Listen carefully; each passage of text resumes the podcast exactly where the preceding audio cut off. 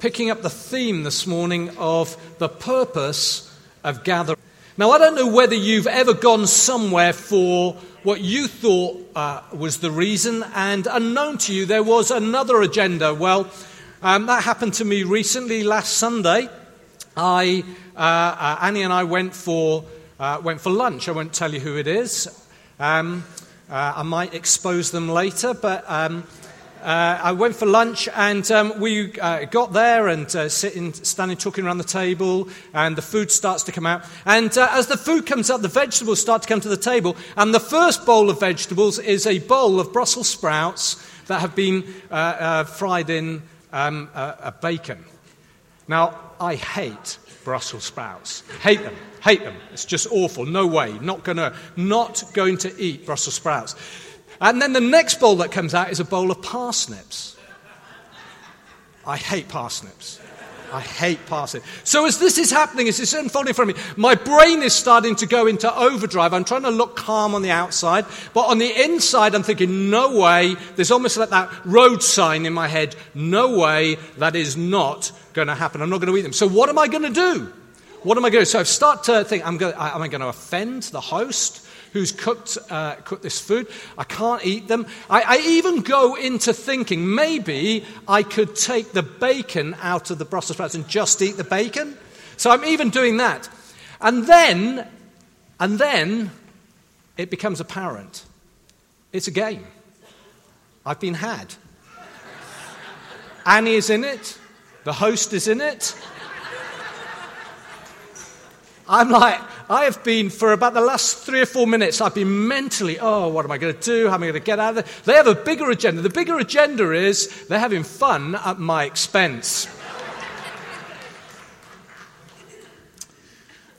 I think it says somewhere in the Bible, revenge is mine, says the Lord. One day, look out. So last week, Jonathan unpacked the question why bother to gather together? Today, we're going to see that beyond our reasons, God has a bigger agenda. The letter to Ephesians, Paul's letter to the Ephesians, was written to people who knew that uh, what it was to regularly gather together. So the Ephesians knew what it was as a, as a church to regularly gather together. Paul uh, had been meeting with religious people in the synagogue, and uh, there's a moment when they, these people clearly uh, won't have anything to do with what Paul is saying. And so Paul stops to meet with them, but he withdraws and goes next door to the hall of Tyrannus, and uh, he daily gathers together with the disciples and others who want to gather to hear about Jesus. So they daily gather together. The church has always been a people who are called out, who come out of something to gather together. That's what Jonathan was talking about last week. He was saying that the word for church, ecclesia, means called out ones. We're called out of something into something. And so what we see in that church in, in Ephesus was that they were called out to gather together, to gather to God. So God's church is a gathered people. And so, from the first three chapters of Ephesians this morning, I want to dip into what Paul's letter, and I want to draw out God's great purpose for our gathering. And the first thing I want us to see is this we have been gathered by God. This is what it says. Even before he made the world, God loved us and chose us in Christ to be holy and without fault in his eyes. God decided in advance to adopt us into his own family by bringing us to himself through Jesus Christ. This is what he wanted to do, and it gave him great pleasure. So we praise God for the glorious grace he has poured out on us who belong to his dear Son. As the church, we don't gather to an idea or a concept, we don't gather to an event or to a rally. Our main focus is not community, even though we love being together. We don't primarily meet to receive something, we gather to God. Actually, God gathers us to himself. Paul reminds us that God chose us in Christ before the creation of the world. His plan was to draw rebellious men and women back into relationship with Himself. That was put in place, that plan was put into place long before we existed. Paul says that God predestined us to be adopted as his sons through Jesus Christ. We weren't just brought into uh, God's household to be slaves. We have come into God's family. We have been adopted as sons and daughters of God. We are in God's family. The church, this church, only exists because we have been redeemed through Jesus' blood. We've been bought back. We were, uh, we belonged to God, but we uh, went away, strayed, and ended up in slavery to sin and our own rebellion, our living without reference to God, our bias to go our own way and be self centered. We were in slavery to the devil, the Bible says. But God came and redeemed us, bought us back. That's what it means. He paid a price for us, and the price was the very blood of Jesus shed on the cross for us. We have been redeemed. We would never have come to God on our own. Sin blinds us, blinds us to the glory of God in the face of Christ. We would never have come. So God did it. We could spend weeks and weeks exploring this glorious and precious truth. We only have a few minutes this morning, so I want to draw out one simple application. And it's this being gathered to God brings life. When we're gathered to God, it brings life. He is the living God. In His presence, dead things come to life. God exudes life. John says the Father has life in himself.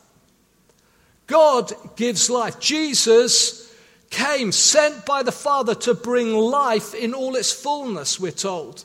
Jesus' words are spirit and life.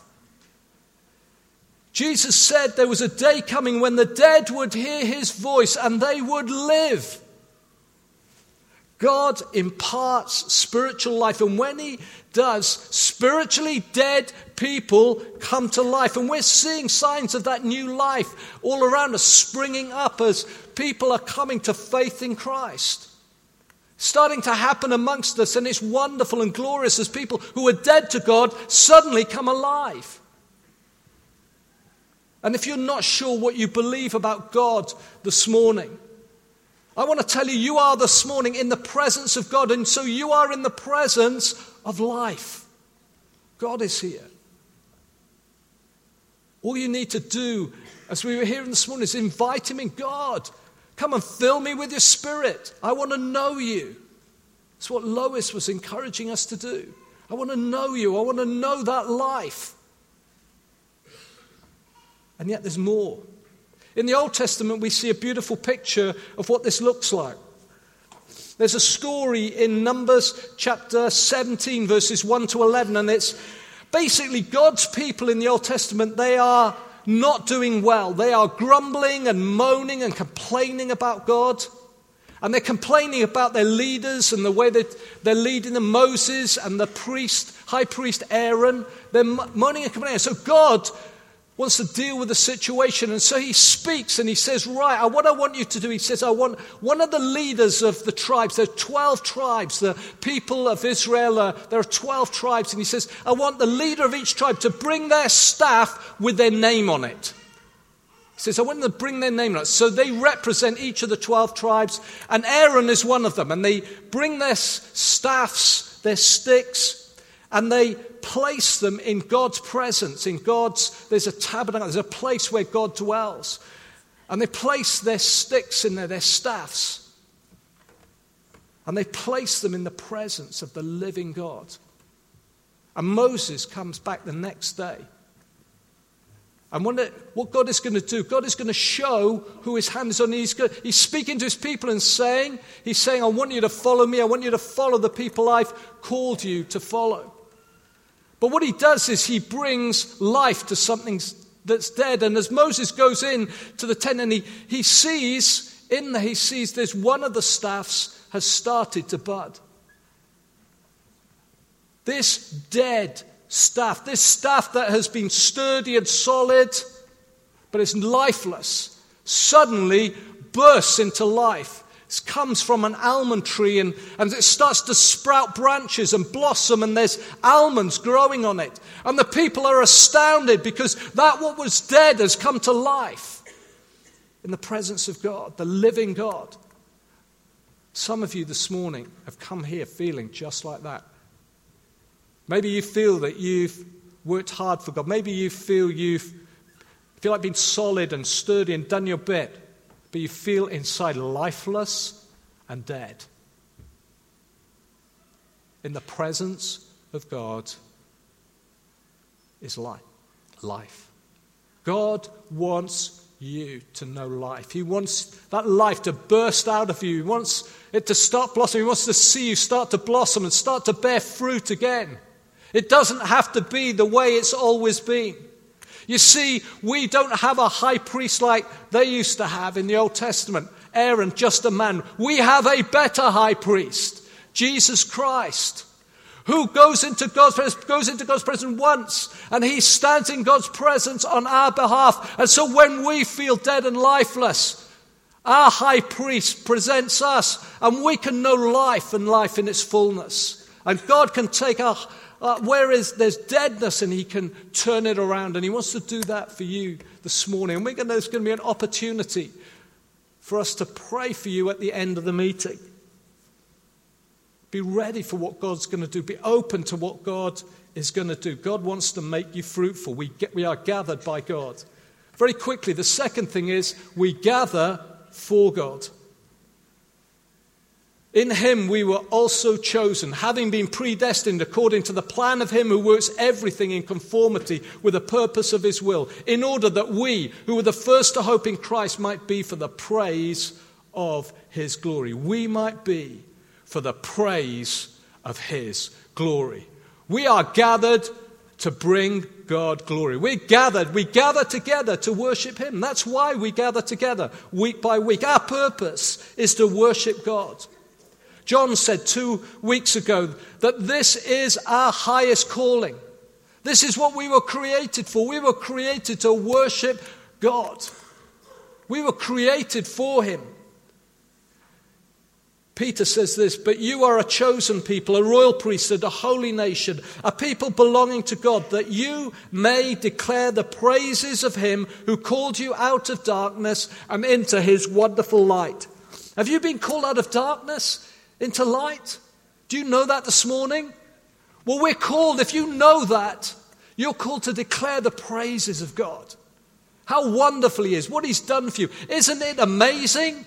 Is it amazing that you're saved? Are you not astounded that God would ever look on you and save you? That He would redeem you? He would send Jesus for you? Are you not staggered by that? Are you not overwhelmed by wonder? Do you not want to lift your hand and say, God, thank you? Yes. Yes. You know, friendships are great. Being part of a like minded community is a joy and a blessing. Sundays here are brilliant for our children. It's amazing to see visitors gather amongst us. And if you're a visitor here this morning, you are so welcome. It's wonderful to see people being among us with no church background. Yet, front and center, above all and beyond all those things, we are here to worship God. Our songs, the words of our songs, the things that we read, the scripture readings, our prayers, our preaching, our contributions, the culture among us, all of it is geared to honoring God, to help us worship God. In a politically correct world that hates some of the things that we talk about, we still do it because God is worth our worship. God, Paul focused on those who wanted to worship God. And eventually in Ephesus, he walked away from those who wouldn't do it. He walked away from them and said, No, I'm not going to spend any more time with you. I'm not going to cast my pearls before swine. And so he moves away and he moves next door. You see, Paul's focus wasn't, he was, he wasn't particularly seeker sensitive. Paul, for Paul, it was always about worshiping God. He was visitor aware, okay? But he wasn't seeker sensitive. He was all about worshiping God. It's all about worshiping God. We're to be visitor aware, but we are people who fundamentally worship God.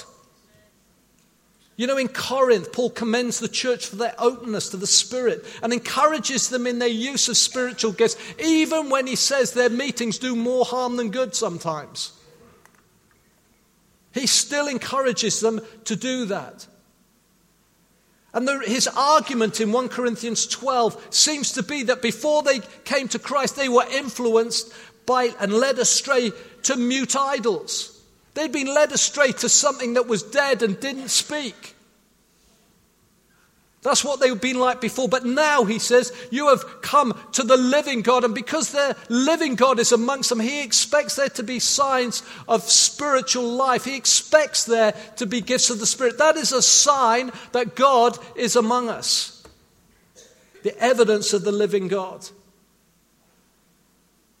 You see, signs of that should be exuberant, God honoring worship that reflects God's multifaceted splendor. John said it beautifully this morning.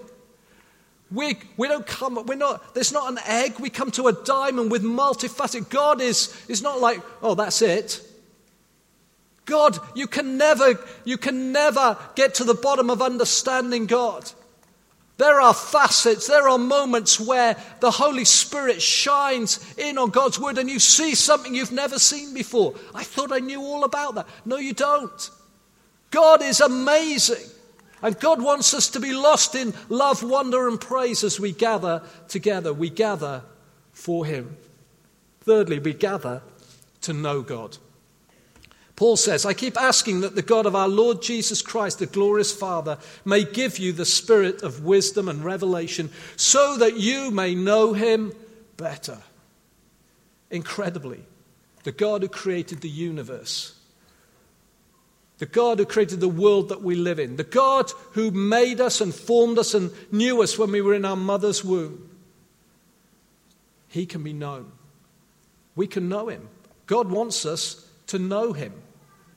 Despite the fact that we're finite beings with finite minds, we're, and we're in the presence of one who is great, glorious, and awesome, God wants to be known. He wants us to know what He's like. He wants us to know what He has done for us and what He will do for us. God wants us to understand His purposes. God's purpose is that we gather to know Him. And it happens as the Holy Spirit reveals God's nature and purposes through Scripture, through our corporate worship, through the testimonies of others. You know, my relationship with uh, my daughter helps me get to know my son in law better. My daughter's married, she's married to Simon. And I know Simon, I know him a bit, but I, I don't know everything about him. But when I talk to my daughter, my daughter tells me, the story she tells helps me understand and appreciate Simon so much more. So when we listen to one another's stories and we hear people talk, uh, uh, and we're talking to others, maybe over the dinner table or whatever, as they're talking about their encounters with God and how God has spoken to them, we see something sometimes that we've not seen before. They help us, our community helps us understand God better. Paul encourages us to grow in our knowledge of God, the hope to which He's called us. He's the God of all hope who fills us with joy and peace so that we overflow with hope. Hope for this life and hope for the life to come. We've heard Barbara. I was with Barbara this week. I want to tell you, she had a secure and certain hope of where she was going to go. We know where she is. She is in the presence of the living God. In the presence of the living God, there's no death. She is alive. She's more alive now than she's ever been. She's more alive now than she has ever been. Do you hear that? It's true. The hope to which He's called us. The glorious riches of His great inheritance in the saints. We have an inheritance in Christ. It's a rich treasure store which God wants us to explore. He wants us to know how wide and long and high and deep is the love of Christ. This love that surpasses knowledge. But we can know it. We can know more of God's love for us. And God wants us to. He wants us to explore it together when we're together worshiping. Paul encourages us to know God's incomparably great power for us who believe. God is among us, so who can stand against us? God, the living God, is among us. Who can resist us? You know, it is amazing what we have seen happen in terms of our second site. We're going to have two sites Hope Central, Hope North. God has opened up the door for us to use Kingsworthy Primary School. We went for a meeting this week and there was all sorts of talk about I's being needed to be dotted and T's to be crossed. Went to a meeting, there were no I's to be dotted, there were no T's to cross because God had gone before us. God made it happen. He's amazing incomparably great power for us who believe. We gather to know God. Fourthly, we gather to reveal grace. And God raised us up with Christ and seated us with Him in heavenly realms in Christ Jesus, in order that in the coming ages He might show the incomparable riches of His grace, expressed in His kindness to us in Christ Jesus. There's, he wants to do it for all eternity. He wants to de- declare for all eternity, us to declare for all eternity, show for all eternity the kindness of to us, the grace of God. But he wants to do it now. He wants to do it now. And as we gather, we demonstrate the grace of God. We can only gather because we've received grace. We've done nothing. He did it all. He did it all. It's why our gatherings are not to be religious. Do you know I hate religion? I hate it. It's an absolute switch off for me. I want the living God amongst us. I want dead religion. We don't want to be going through the motions. We want the living God to be present in our worship. As we draw near to Christ, our differences become less important. In fact, they become insignificant because we are, the Bible says, we're one new man in Christ. All our barriers come down.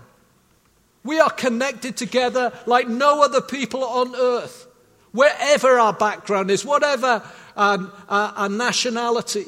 Doesn't matter. We are one new man in Christ.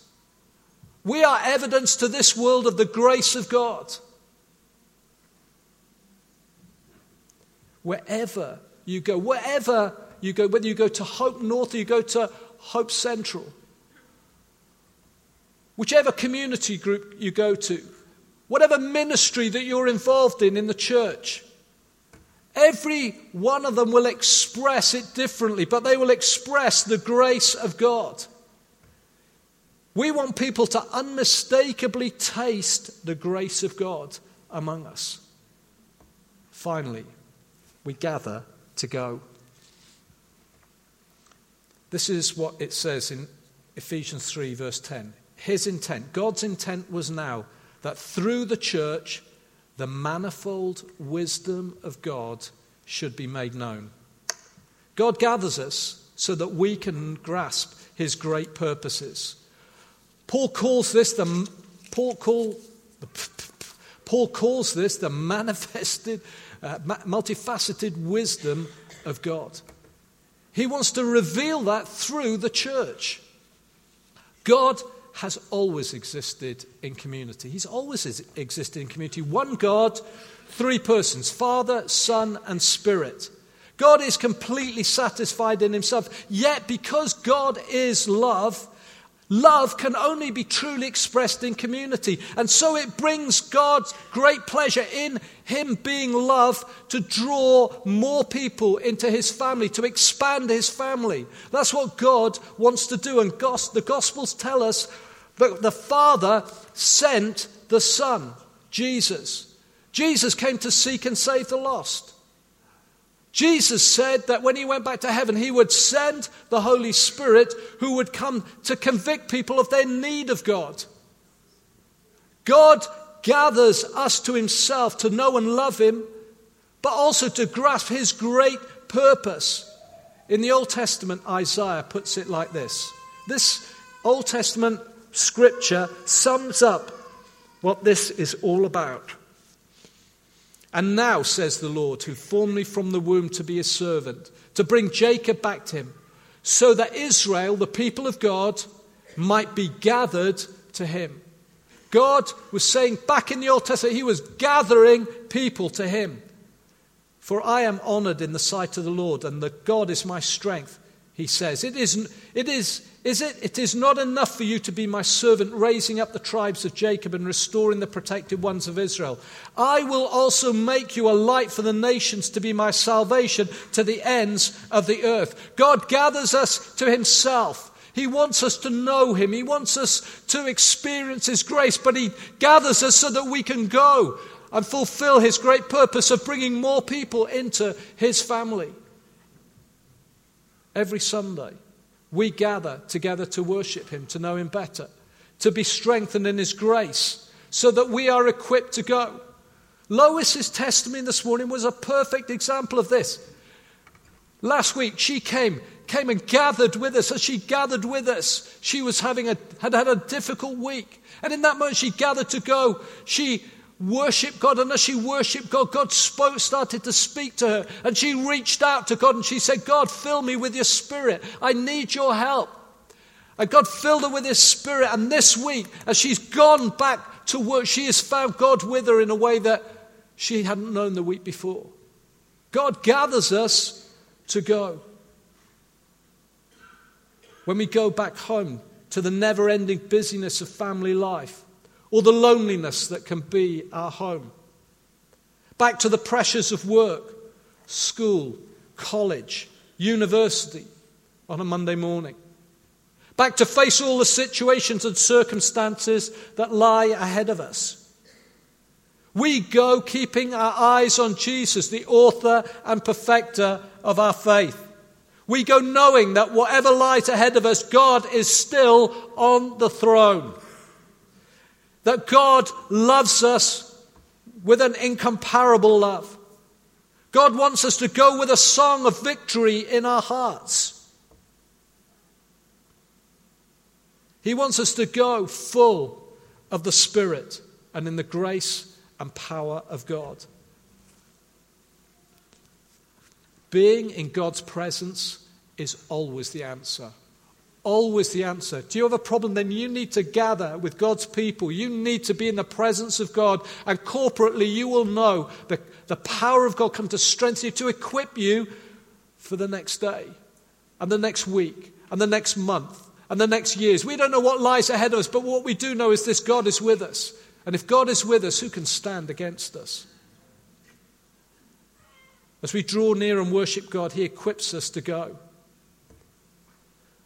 The people gathered that gathered in Ephesus, do you know what they did? They went out to the regions beyond. We read of, of Epaphras. Epaphras goes to Colossae. He goes to Laodicea, and we believe that he's probably planted churches there. Churches that Paul wrote to and Jesus himself wrote to. They gathered as they gathered, and as Paul taught them, unpacked the scriptures, they gathered to God. God sent them out, and I tell you, amazing things happened. Many people got saved and got added. As God has been gathering us, He's been speaking to us about reaching more people. He's been speaking to us about starting a second site. That's why some of us are going to be involved with Hope North, but actually, it's a change for all of us. Everything is changing. Hope Central, Hope North. But it's all about reaching more people because God has done something amazing. We gather to go. We miss it when we gather to just examine our own navels. God has gathered us to worship Him. He's gathered us so that we can be equipped in His presence, be filled with His Spirit, to know His grace, but so that we can go. That's what Jez prophesied last week. I tell you what, an amazing prophecy that was. About the condor's wings, big wingspan. And they stood for Hope North and Central, and the wingspan cast a huge shadow. And then the image of an eagle's nest, and an eagle in its nest, and the chicks, and the chicks get comfortable. And the eagle wants the chicks to fly, but they're the young birds to fly, but they're quite happy being fed by their mum and dad. That's They're happy with it. And so the eagle starts to pull the nest apart, takes all the fluff and whatever away, and, and suddenly it gets uncomfortable. And the eaglets have a choice to make. Are they going to fly for themselves? Are they going to soar for themselves? Or are they just going to stay where they are and just get fed by the mother? And in the end, they, f- they fly the nest.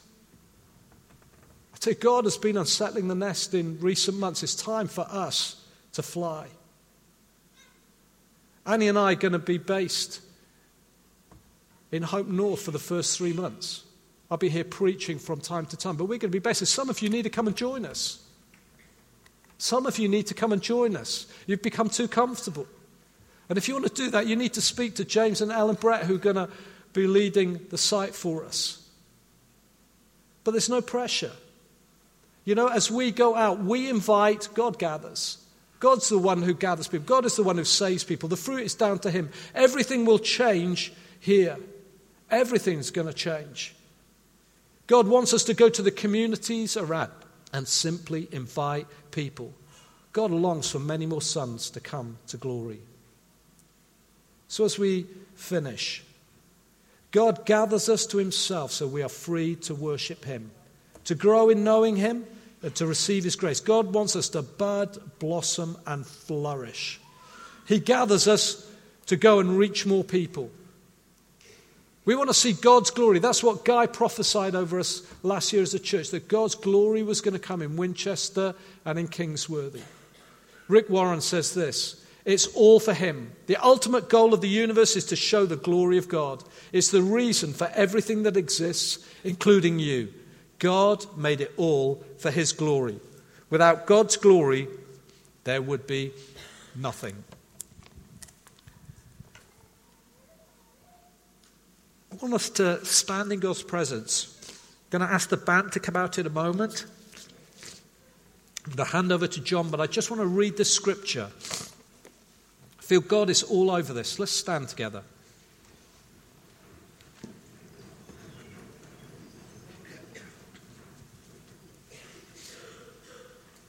There is hope for a tree. If it is cut down, it will sprout again, and its shoots will not die. If its roots grow old in the ground and its stump starts to die in the soil, the scent of water makes it thrive and produce twigs like a sapling.